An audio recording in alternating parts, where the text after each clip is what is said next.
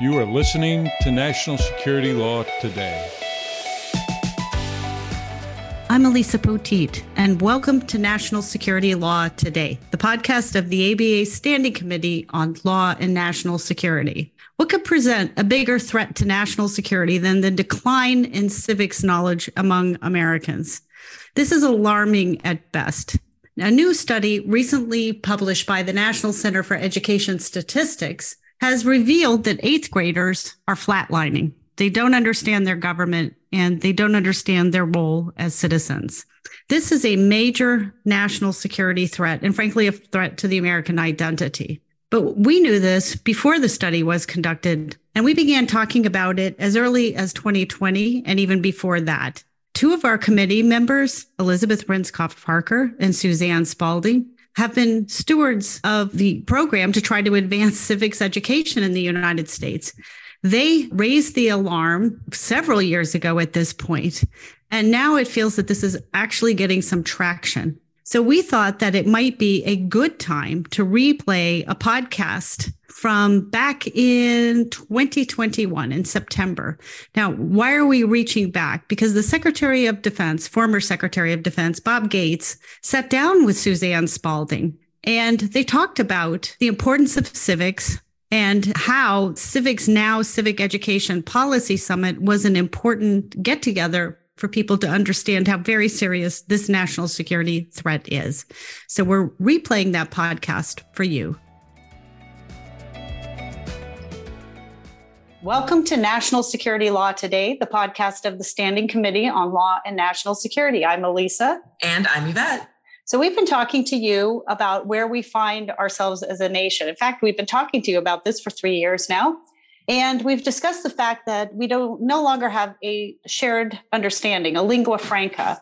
Instead, we have a thousand different thought echo chambers because of social media and the internet. But long before January 6th, the committee advocated for civics education as sort of a buffer against that problem. And longtime members Elizabeth Rindskopf Parker and Suzanne Spaulding have noted that civics education is a matter of national security. Well, it turns out they're not alone in this thought, right, Yvette? That's absolutely right. And the interview uh, shows that. But before we move on to that, we'd like to refer you back to our own podcast with Elizabeth and Suzanne on the topic of how civics education will help us in these challenges in national security. But for now, this evening's subject is civics education with former director of the CIA and Secretary of Defense Robert Gates. Former Secretary Gates joined Suzanne Spaulding for a podcast sponsored by the Center for Strategic and International Studies, CSIS, to discuss the critical importance of civics education to our national security.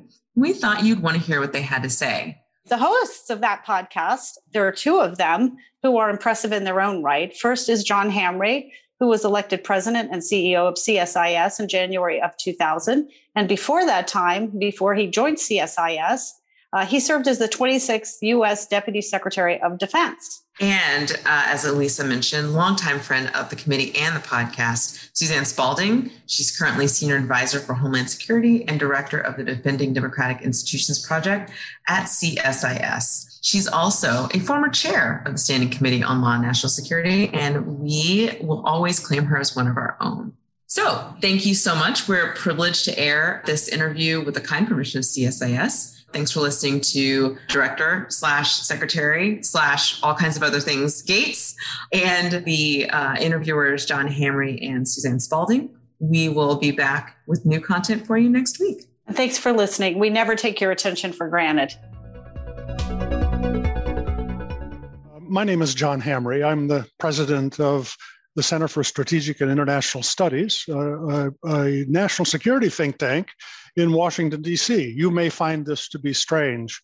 Why is a national security think tank uh, introducing this session that you're going to have with Bob Gates? Uh, well, it's because we consider civics education to be a national security imperative.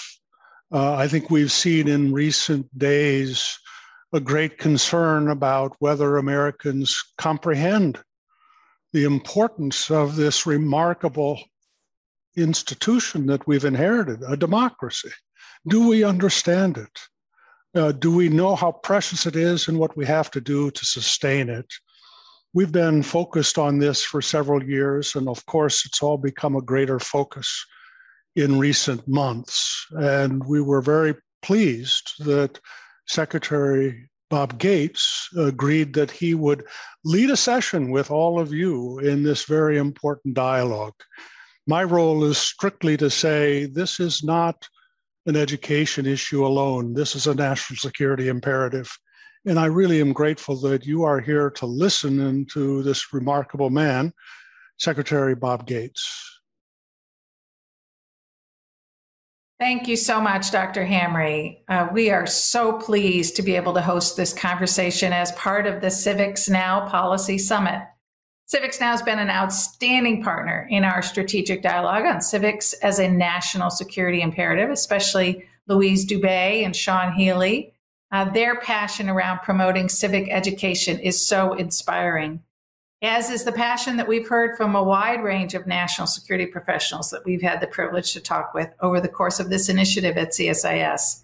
A key goal for our initiative is to bring the sense of urgency to this issue of civic education that we attach to other national security issues. And I can think of no one better suited to talk about the national security imperative of civics than our guest this afternoon hard to know what title to use for him. I tend to think of of you, uh, Dr. Gates, as Director Gates, uh, because that's the capacity in which I first met you back in the early 90s when I was a young attorney in the general counsel's office at CIA, and you were the director of Central Intelligence. I was working for Elizabeth Rindskopf Parker, and I remember particularly arriving early for a meeting uh, once with, that she asked me to accompany uh, with you. And you came out, and I was the only one there. And you graciously brought me into your office, and we chatted for a few minutes till everyone arrived. Um, very impressionable for a, for a young attorney. Uh, you joined the CIA, of course, uh, in 1966, and, uh, and, and Director Gates worked for six presidents during 27 years as an intelligence officer and was the only career officer in CIA's history to rise from being an entry level employee to become the director. But another title that many think of you uh, is Secretary Gates. Uh, uh, Secretary Gates is the only Secretary of Defense in U.S. history to be asked to remain in office by a newly elected president, spanning Presidents Bush and Obama. Uh, in fact, he served eight presidents across both parties. And on Secretary Gates' last day in office, of course, President Barack Obama awarded him the Presidential Medal of Freedom, America's highest civilian honor. But he also received the Presidential Citizens Medal, relevant to today's discussion, awarded to individuals who have performed exemplary deeds or services for his or, or country or fellow citizens. Of his many, many medals and awards, there's another one I was particularly impressed by, and that was way back when, when you were graduating from William and Mary, the Algernon Sidney Sullivan Award, given to honor splendid characteristics of heart, mind, and helpfulness to others. Uh, we could even call you President Gates, since you were president of Texas A&M University and president of the Boy Scouts of America, having been an Eagle Scout yourself, um, or your current title, Chancellor of William and Mary. But for, dis- for today, today's discussion, uh, I will use Dr. Gates, since our emphasis is on education. Speaking of William and Mary, uh, you once said that William and Mary instilled in you a calling to serve, sense of duty to community and to country. Uh, I've no doubt that William and Mary strengthened that calling, but uh, I have a sense that you had other formative experiences earlier in your life, including the Boy Scouts. And um, Elizabeth Rindskopf Parker, who served as your general counsel, shared with me a story about the inspiration that you derived from uh, from JFK. And I wondered if you uh, would share some of those early experiences uh, that helped inform your sense of civic responsibility and civic literacy. Sure. Well, first of all, it's a pleasure to be here with you, Suzanne. I'm really looking forward to this. Uh, uh, I would I would uh, say three things about my background that um, contributed. One was uh, certainly my experience growing up in Kansas and and uh, being in the Boy Scouts and uh, the Scouts then and now. one of the requirements for become an Eagle is earn merit badges and citizenship in the home, citizenship in the community, and citizenship in the nation. And um, and those those really sparked an interest for me. when I went to William Mary, I actually uh, was uh, wanted to be a, a, neurological surgeon. And I've often said, God only knows how many lives have been saved by my becoming CIA director and Secretary of Defense instead of a doctor. But when I got to Williamsburg, uh, which is clearly where the first steps toward American independence took place, and graduates of William and Mary include uh, uh, James Monroe and Thomas Jefferson, and George Washington got his first official job through William and Mary as a he was licensed as a surveyor, and and was chancellor of the college for that matter, um, right after independence. So William and Mary and and Williamsburg uh, sort of uh, there's an aura of American history that that that we began there, and and um, and so just walking the the walks uh, that those uh, those founders uh, walked and having that experience really was inspirational. And then um, and then I was um, I was a freshman in college when um, President Kennedy um, made his inaugural speech and, and said, or I was a senior in high school actually. When he made his inaugural speech and, and said, ask not what your country can do for you, but what you can do for your country. And, and actually, one of my regrets is that in my uh, over 50 years of uh, serving those eight presidents, there actually were only two that um, lauded public service as as an admirable thing to do and and encouraged young people to go into public service. And President Kennedy was one, and the other was George H. W. Bush, uh, uh, our 41st president.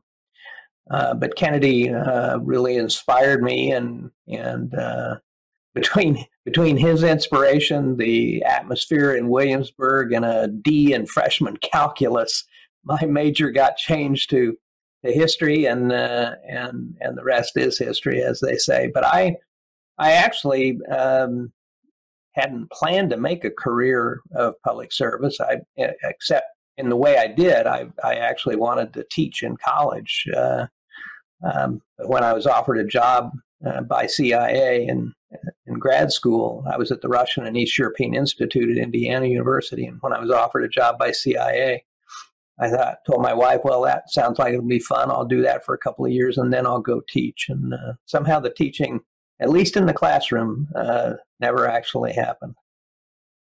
Well, you did manage to get back into academia. Uh, and of course, we are very grateful. I, I, I know you meant it sort of tongue in cheek, but, um, but I suspect there are many lives that were saved and certainly altered by your uh, public service. So thank you for that um, you know, you talk about these formative experiences. The emphasis of this summit, of course, is on promoting uh, K through 12 civic education. The federal government invests about $54 per student on STEM, which is, we all know, important to our national security, and about five cents per student on civics education. Uh, because I think it is not recognized as a national security imperative. You as a national security leader and as an educator, I've had a first hand, you know, up close opportunity to see how important civics is. Do you do you agree that it's a that it is really vital to our national security? I think it's imperative, and and frankly, I think that um, the the level of public discourse, the um, ugly nature of uh, the public debate today, um, the divisiveness in our country, uh, in my view, are a reflection uh, in at least some part of the absence of civics education, um, particularly in middle school and high school, but especially high school, when kids are old enough to understand um, some of the intricacies of how government works. And I think I think part of it is, you know, everybody has to take American history, but, you know, the teachers are required to cover the entirety of American history in a given amount of time. And so you do, they do cover, you know, the, the framing of the Constitution and the Declaration of Independence and the formation of the American government and so on. But civics is not really a part of the teaching of American history of how the government works.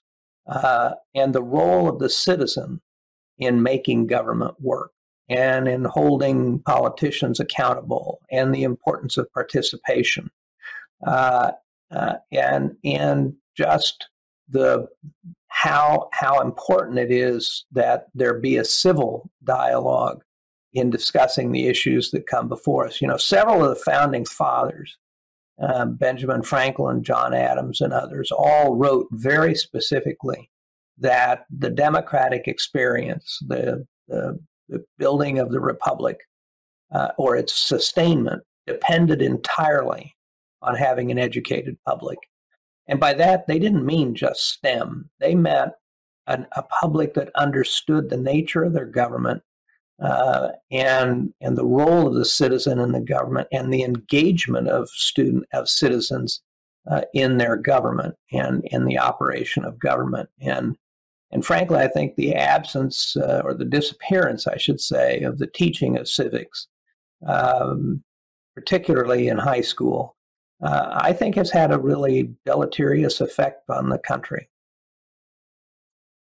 Yeah, you um, you talk about the importance of civics teaching us about obligations and responsibilities of, uh, of individuals and their fellow citizens. Uh, I think very yeah. I would closely- just I would just interject. I would just interject there, Suzanne. I I often make the comment in in speeches and, and and public appearances that I make. We hear all the time about our rights as citizens. Everyone talks about our rights. Virtually no one, including our political leaders, talk about the obligations of citizenship. Yeah, I, I often I am so struck these days, particularly of, of you know thinking of by and for the people, right? Government of by and for the people. Uh, and I think you're right. We've focused a lot on the for the people, uh, and and not nearly enough on the uh, of and by that that we are that the beauty of democracy is that connection between the governed and the government, um, and that we have that obligation. And one of the things I think uh, that has led to a decline in trust in democracy and and, and, and appreciation for democracy is a sense that among so many Americans that um, that they that they are helpless, that the government is not responsive, uh, and and that they cannot make it responsive. And I think, in fact, the strength of democracy, a key strength of democracy, is its capacity for change. So, uh, can you talk a bit about how civics can help educate Americans to be more effective agents of change, to empower Americans to be those voices?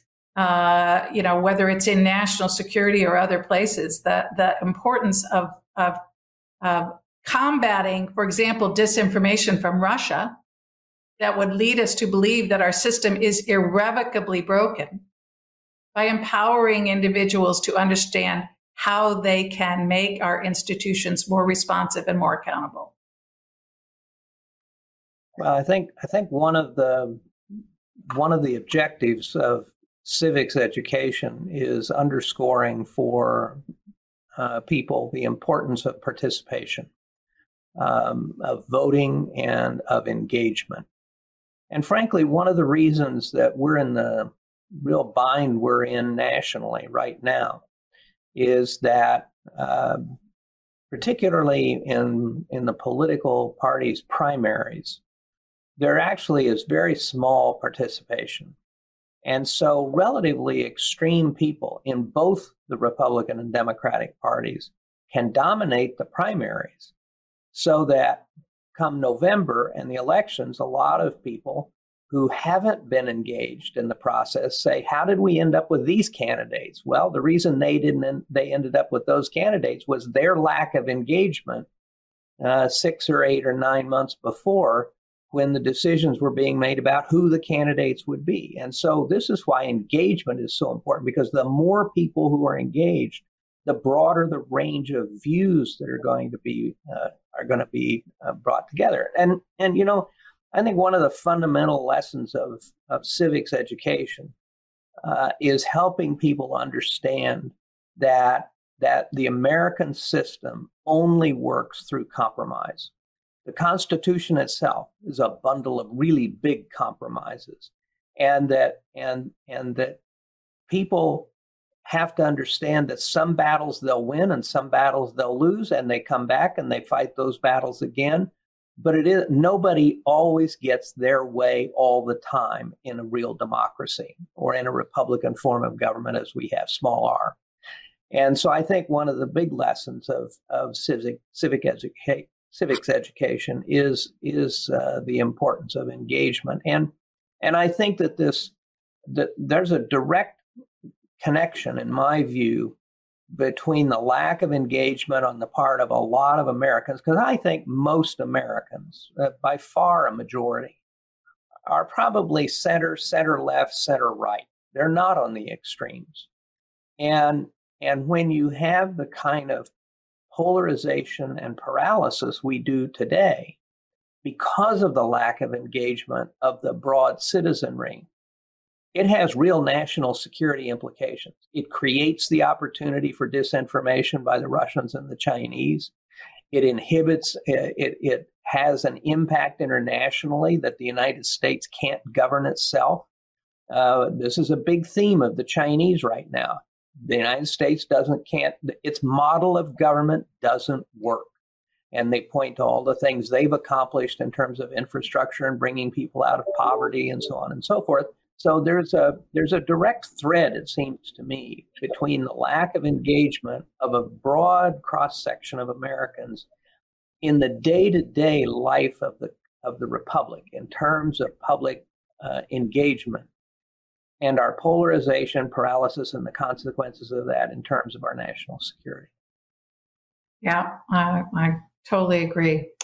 Uh, you know, I also want to uh, uh, talk with you about, in addition to the importance to our national security of civics for the population at, at large, um, the importance of making sure that our men and women in the national security roles uh, in government, in the military and civilian national security, have a solid grounding in that civics education um, in in not just what the laws are, but why. Why do we have posse comitatus? Why do we have uh, a, a, system of enumerated powers for the federal government, et cetera? And what does that mean for them and their mission? Um, did you do you have any examples from your experience in your national security roles, good or bad, of of sort of the you know degree to which our workforce has adequate civics grounding? I think I think where it is best, where it is found at its best uh, in the military, is in the professional military education system. Uh, you know, uh, when you when you go into basic training, there isn't there isn't a lot of classroom there isn't a lot of classroom time. There's there's a lot of time spent on what does it mean on, on the values of our services in terms of honor and loyalty and duty, uh, in addition to the skills that they pick up. but in terms of sort of the historical role of our military, posse comitatus, and all of those things, there isn't a lot of that in the in the in basic training. But where you do find a lot of emphasis on our American political system and how it works and the role of the military is really in the uh, in the officer training programs from from the commissioning process right on up through the uh, the programs for brand new generals uh, and admirals. Uh, so there is a lot, I think, uh, uh, that that relates to civics and the role of the military in our democracy in the officer programs and in the and in the um, non-commissioned officer programs. Um, they don't necessarily get it when they come when they first get in, other than the sense of other than the the teaching about duty and about honor and about loyalty, including loyalty to the Constitution.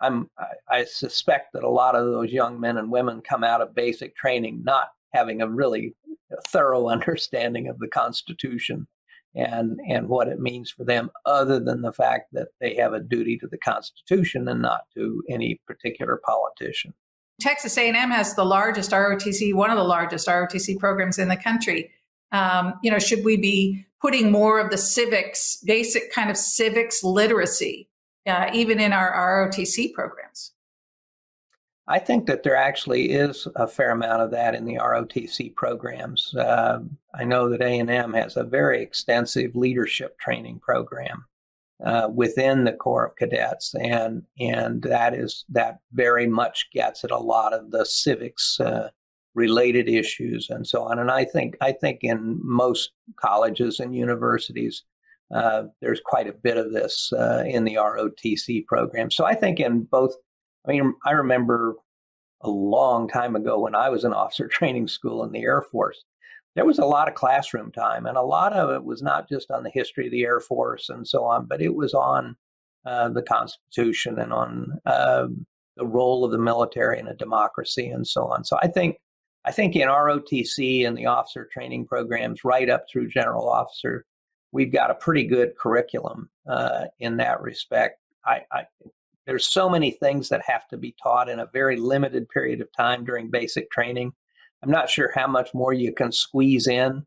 Um, I mean, one of the things that they have had that they have had to add in recent years is our real segments on sexual assault, on racism, and so on. And and so, you know, my own view is it it it would be worth at least one lecture and basic training about you know the, the the role of the military in a constitution and the role we have to play and frankly i think i think we can use the events of january 6th as a springboard for that discussion um, and and kind of why it almost all fell apart uh, at that point and and how how dangerous that that time was well, you have certainly done your part both in your formal roles uh, to advance the education of the public and in your willingness to be part of conversations like this one today.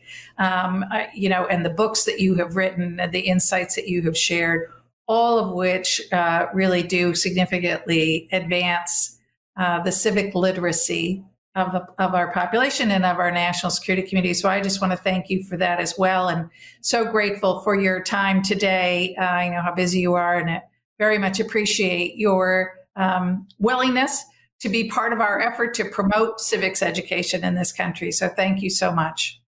Thank you for listening to National Security Law today. We hope you'll share this episode with a friend. Remember to hit that subscribe button on your listening app of choice. Our producer and writer and host is me, Elisa Poteet. My co producer is Holly McMahon, who does basically every single thing for the entire committee, as well as all the members of the committee, without whom this podcast would not be possible. Our program manager is Rebecca Salido, and our editor is Francis Burkham. We'll see you next time. The views expressed on national security law today have not been approved by the House of Delegates or the Board of Governors of the American Bar Association, and this recording should not be construed as representing ABA policy.